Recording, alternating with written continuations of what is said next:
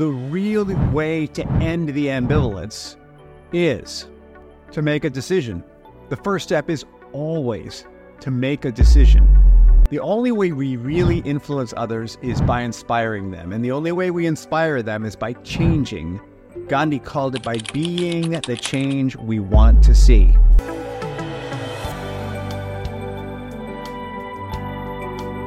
Welcome to another episode of Rich in Relationship.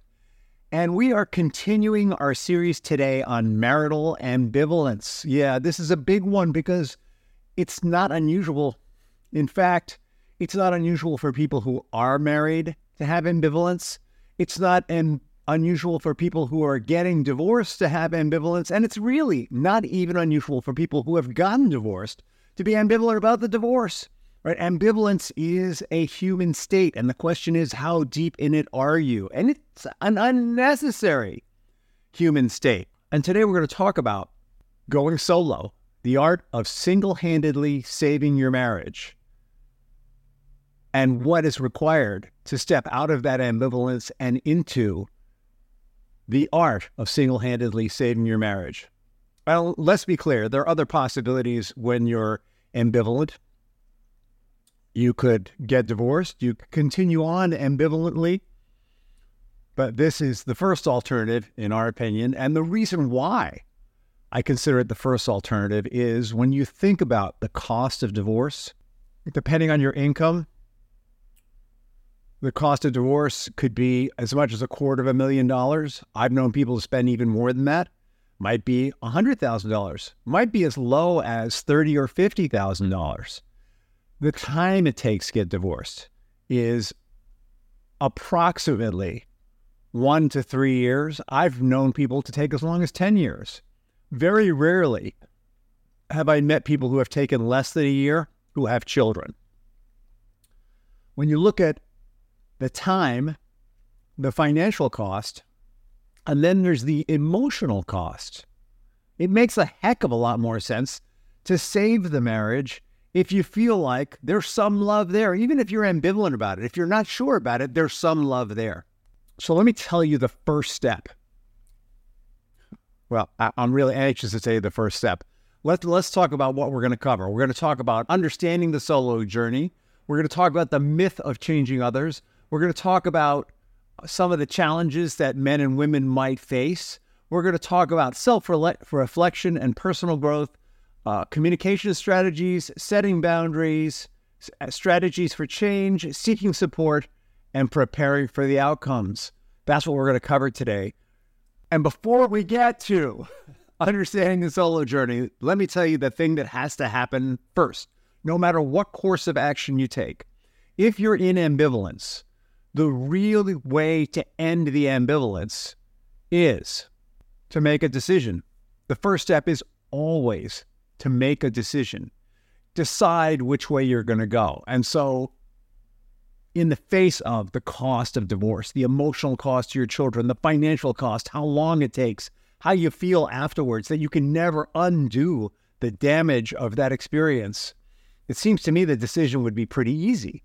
Oh, no, it's not easy because look at all the things that are wrong, Rich. Yeah, the things that are wrong the only way you can work through the things that are, quote, wrong, the things that aren't working, the things that are driving your ambivalence is first to make a decision. And once you make a decision, then you need to bring into alignment all the elements within yourself that are in the way the old feelings, the limiting beliefs, all right, so let's talk about the solo journey, and we're going to talk a little more about those limiting beliefs and old emotions, which I'm so fond of talking about. Challenges to the solo journey are not only inside of ourselves. Challenges to the solo journey have to do with the other person also. You've been doing this dance together, the ambivalence dance, for a while your ambivalence would not be at the point that it is if you hadn't been doing the dance for a while. So they have got all kinds of beliefs and feelings and thoughts and their own ambivalence. So when you start this journey, you're going to come up against that. If you decide to get divorced, you'll come up against all the reasons why they don't. If you decide that you really want all in and you really want a marriage that works, you want to get through the ambivalence, you're going to come up against all of their reasons why they don't want all in or all their fears about being all in. Now, let me argue for this approach, even though it's a challenge. I have done a ton of work with couples. I started doing couples work in the pandemic when couples were really up against it. Uh, and I had the training for it. Uh, it was like one of those stars in alignment kind of things. I had just done a mediation training and I jumped and trained as a parent coordinator. And all of a sudden, all these couples were calling me, and I had the tools. So I started working with them. And what I found with couples is that it goes like this it was very rare, almost never, did two people come to me saying, We really want to work on this. Very rare. Usually, one person was leading the way, either pulling the other one by the hand or dragging them by the hair, one of the two.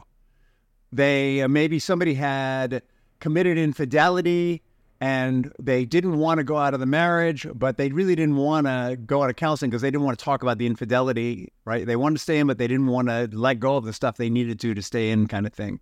Or, you know, one person uh, was very disengaged and the other one wanted to be more engaged, and the disengaged one's very busy and it's hard to get them in the room. There's always one person who leads the way.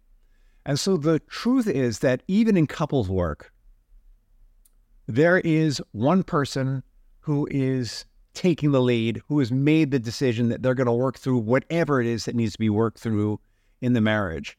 And so the advantage that they have over maybe you is that the other person has agreed reluctantly, ambivalently, that they're going to do the couple's work you may have somebody on the other end who doesn't want to do the work, but you've decided to do it anyway. And what I'm here to tell you is it is totally possible, not only possible, but I've helped lots of men in particular to work through this, to take the lead in their marriage and to resuscitate the love and create a new partnership.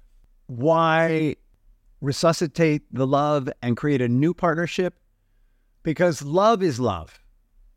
It evolves and it grows. But very often, when we're in an ambivalent place, it's because the old partnership stopped working. And there's no going back, right? Going back, I get a lot of people who come to me who want to save their marriage individually and they want to go back to the way it was. Well, it's just not possible. You don't step in the same river twice. There's no going back in time. You just can't. But what you can do is look at the qualities that you liked best about that time and work towards something like them or even something that's the same as them today.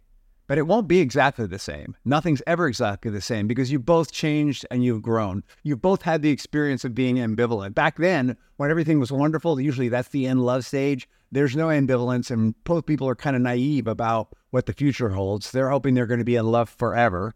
And as you've heard me say a hundred times, and love is a short term prospect. And so the goal becomes to build a mature romance that incorporates some of the qualities of in love, but is also grounded in reality.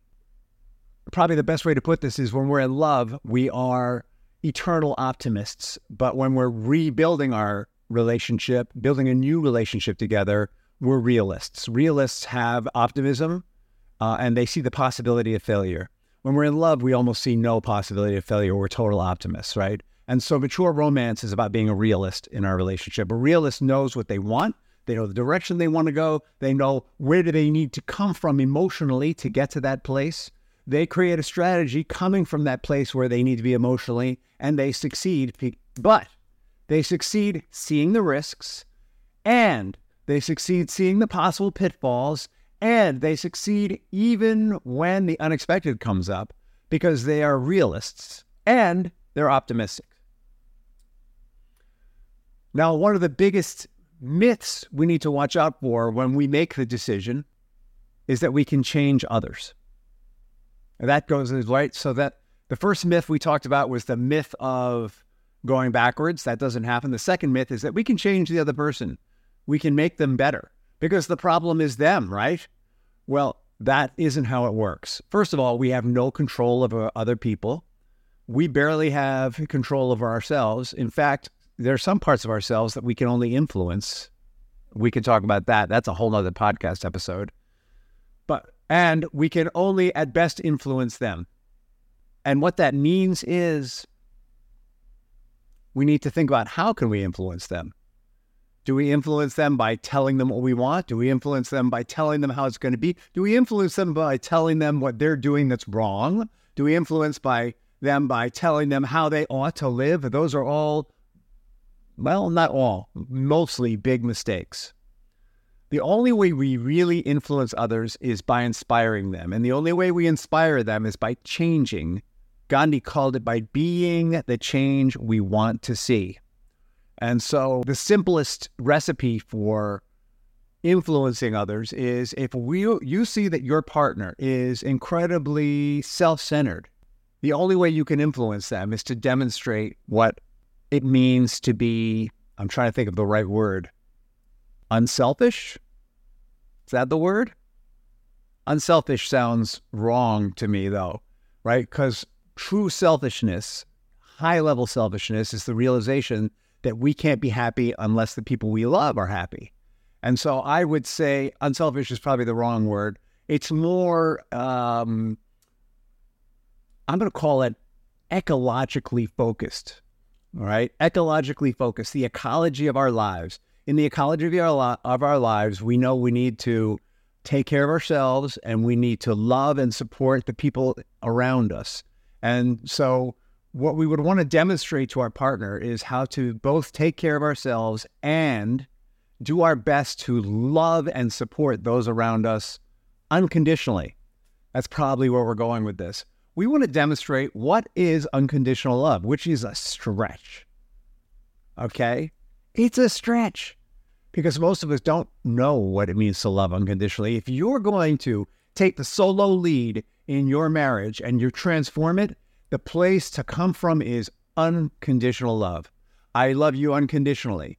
If you decide to divorce me, I love you unconditionally. If you decided to stay with me, I love you unconditionally. Whatever you decide, I love you unconditionally. What that means is I love you so much that whatever you choose is going to be okay for me because I know you're on your own journey and you need to figure this out for yourself. And when you come from that place, your partner might divorce you, marry someone else, ditch them, and come back to you someday, as long as you're in the place of loving them unconditionally. Right? Because uh, eventually, that's what, what we all want. That's what we all return to. We all return to that unconditional love. It's what we want the most. And they may never come back, by the way. But we influence them by demonstrating that we're invested in changing ourselves and improving ourselves so that we can be the best partner we can possibly be. And if they still want out, even though we're the best partner we can possibly be, that's okay. Right? So we let go of our investment in their behavior. We let go of our investment in how they show up. We let go of our investment in how things should be. And we focus on invest in ourselves, on being our best selves. So here we are. We're focusing on being our best selves. What does that mean? Uh, there are, I'm going to look on my wall here. There are six withins that we focus on our body, our emotions, our intellect, our spirit, our values, and our sense of mission or purpose in life. Right. And I know I just said those six things to you, and you said, Oh, my body, I don't really want to think about that. Oh, my emotions, what does that mean? My emotions are okay. Intellect, what am I supposed to do with that? I went to school. Spirit, what is it? Spirit, I, are you talking about church? Values, yeah, I've got values. Mission, well, I'm not sure what that is. I mean, I'm sure when I called out those six things, it brought out all kinds of question marks. Or maybe I'm wrong. Maybe some of those areas you feel super strong in. But the point is, in those six within areas, we're going to start building them up. We're going to start with the weakest and build it up. And so that they're, and we're going to keep building them and growing them and developing those qualities in ourselves. And we start with, of all things, we start with the body, right? Our body is the vessel through which our mind expresses itself. And if our body is weak or unhealthy, then it influences our mind and our ability to express ourselves. And so our first step is to really focus on a regimen for that body, and we're not that we're going to wait for our body to become perfect so that we look like Arnold Schwarzenegger or whoever your idealized body is, right? But we're going to evolve. We're going to begin a program so we're feeling better about our body, and so that we know our body's improving. And that involves exercise, that involves sleep, and that involves eating. Those are the, the three biggies for the body. And I could talk about the other five areas. I could do. I, I actually have done whole podcasts on them but what we want to do is we want to start moving in these areas. And if we're particularly jammed up in one of these areas, we're going to want to do some release work. Uh, it might be uh, an intensive journaling process, looking at old emotions combined with meditation and prayer.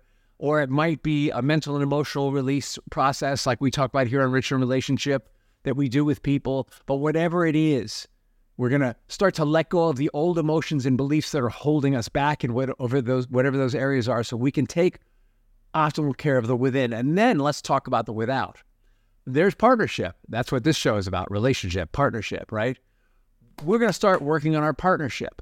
There's family. That's our immediate family and extended family. There's community. That's the community we live in. There's our lifestyle needs, our career, and our financial needs. And we separate financial, career, and lifestyle because sometimes our financial and career are separate. Some people have trust funds and they work. Some people have put away enough money to feel financially free and they work. Or some people are working, but they're not happy with the finances that come out of their work and they need in some way to alter that. And lifestyle is directly impacted by our finances, right? Those are the other six areas. And again, as we work on those areas and polish them, we may need to do some release work. I'll spare you that. Now, as we are developing and growing and moving forward in our lives, always with partnership on the front burner, always attending to the needs of our partner, who we love, right? We've made a decision that we love them. They will start to notice the change in us. And I often say families are like mobiles. Mobiles are perfectly balanced. When one element in the mobile lightens up, another element drops down. So every foot that you rise is a foot he or she goes down. And they go, oh my God, look at him or her. I I might want to do some work. Or they go, oh my God, look at him or her. I got to jump off this mobile. All right. But what'll happen when you work on yourself is it's going to drive a decision on your partner's part.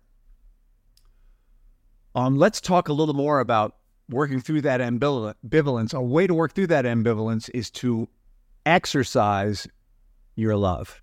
So get that love is not just a feeling, it's a muscle. So we've decided that we're going to work through this ambivalence. We've decided that we're going to work on ourselves. We're going to improve our body, our emotions, our intellect, our spirit, our values and mission, etc. And we're going to work on that partnership. But when we come up against in the partnership is, oh God, he, she, they're still doing that, whatever. Well, exercising our love means loving them so much that we don't mind if they do that anymore. It also might mean loving ourselves so much that if they're doing something that feels destructive or painful to us, that we're going to set some boundaries. So it might mean that if he or she are calling you names, you're going to make a decision that when they do that, you're going to ask them to stop. And if they can't stop, you're going to go take a timeout. You're going to make it safe for yourself. All right. And so we protect ourselves from their negative, from their negative interactions with us. The ones that used to make us jump oh so high I don't know if you can hear it. There's a siren going by. This is this boundary is really important. If the siren's going by, we protect ourselves from the their negative output. We don't try and stop them or change them. We just withdraw. We go to our safe place, and we speak when we come back. We only speak positive our our love to them and positively. Now we might, if we're getting some help and some support, we might say something to them like uh, an I, use an I statement. We might work into some communication styles that are going to help with this process. Like I feel criticized when you get mad at me for spilling your vitamins on the floor because when I make mistakes, I don't receive feedback very well. So it's I feel X when the situation and because of whatever it's triggering in us. So the the way to do that, make it sound like blame. This is the not way to do it. Would be I feel criticized when you get upset because I spilled your vitamins on the floor because you are a hostile, angry bastard who's incredibly destructive and cruel. That would be a blame driven because. That's why the because needs to be about because us, because of our something about our reaction. Right? We don't want to turn it on them. We want to keep it about us. And what we're doing is we're sharing our feeling. Uh, we're giving them feedback on uh, how we've received what they're saying. And depending on how open they are, they'll either receive it or they'll push it away. Now, if they push it away, you go, okay, just letting you know how I feel. And then you go back to your safe space. Now, your, your marriage partnership may not be ready for that. You might want to save that. You may not be ready for that.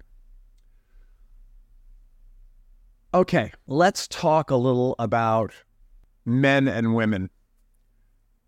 The big danger for men is men grapple with being the fixer or provider of the situation. And so, men, you're really going to need to get off of that. You're not fixing the relationship. The only thing you're fixing is you.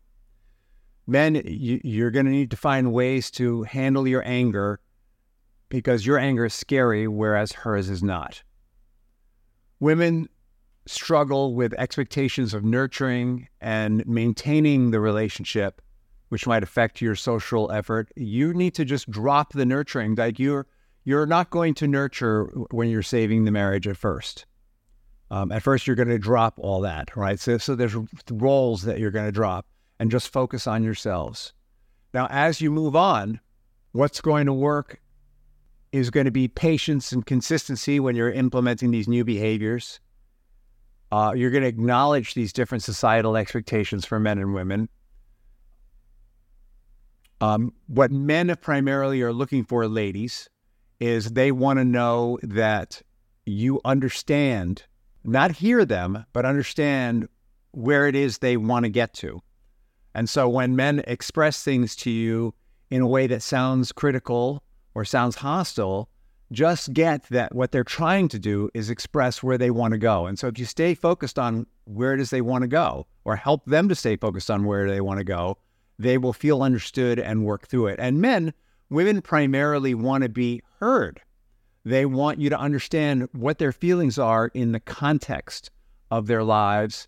And just in acknowledging and hearing and validating their feelings, um, you'll make huge headway with them. It's super important whether you are a man or a woman engaging in this process that you have support. Reach out to me anytime, rich at richinrelationship.com, or comment on this podcast or video blog or however you're taking this in. We do groups here, we do individual coaching, we have programs for people of all different incomes.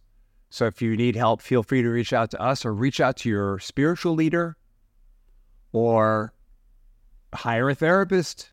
Make sure you have somebody in your corner who understands you and who has a sense of what it is you're trying to accomplish, who it is you're trying to be understand that there are going to be a lot of possible outcomes here. The more you change and the more you take responsibility for yourself, the faster doors will open. Uh, pretty typically, the way this goes is men when uh, when you start working on yourself and changing yourself and showing up as empathetic. That's the central emotion or the central way of being. When you show up as empathetic to your wife's situation, she will probably suggest couples work at that point when she feels safe enough and allow her to take the lead in that because relationships are really her forte. And women, uh, if you're making this effort solo, you're practicing compassion. It's a little, it's similar to empathy. What that means is you connect with them emotionally and have a sense of where it is they want to go. It's a, it's a little more than empathy. And as your man starts to feel safe, he's probably not going to do a great job. He's probably not going to ask for couples work. He might, though. Again, you're probably going to need to take the lead in this. You know, very often the way this plays out is men need to take the lead when it comes to changing themselves and structural things, uh, and women need to take the lead when it comes to changing themselves and ecological relational things. And that has to do with the way men's brains are wired and the way women's brains are wired. And you can listen to some previous episodes. All right. This has been a little long. I'm going to wrap it up here. If you're liking what you hear, please subscribe, um, comment, share this with your friends, and we're going to continue on this journey together. Heads up, we are doing a series on uh, in November on how to make it through the holidays if you're thinking about getting divorced or if you're in the divorce process. So if you're ambivalent and you're listening to this, you've probably thought about getting divorced. This is going to be strategies for making it through the holidays when you're not on the same page with your partner. All right, so feel free to drop in. We will have divorce lawyers speaking in this series, but and that might be helpful to you in making your decision about whether you're going to get divorced or whether you're going to together or alone try and save the marriage. Hey, and I also want to highlight a movie that I think you'll really like. It's called Fireproof. Um, check out Fireproof. It came out a few years ago. You probably get it for two or three bucks on any of the streaming services. Fireproof is the story of a guy who single handedly decided to save his marriage and what he came up against and what he had to go through. It's a great story. And with that, I look forward to speaking to you next episode.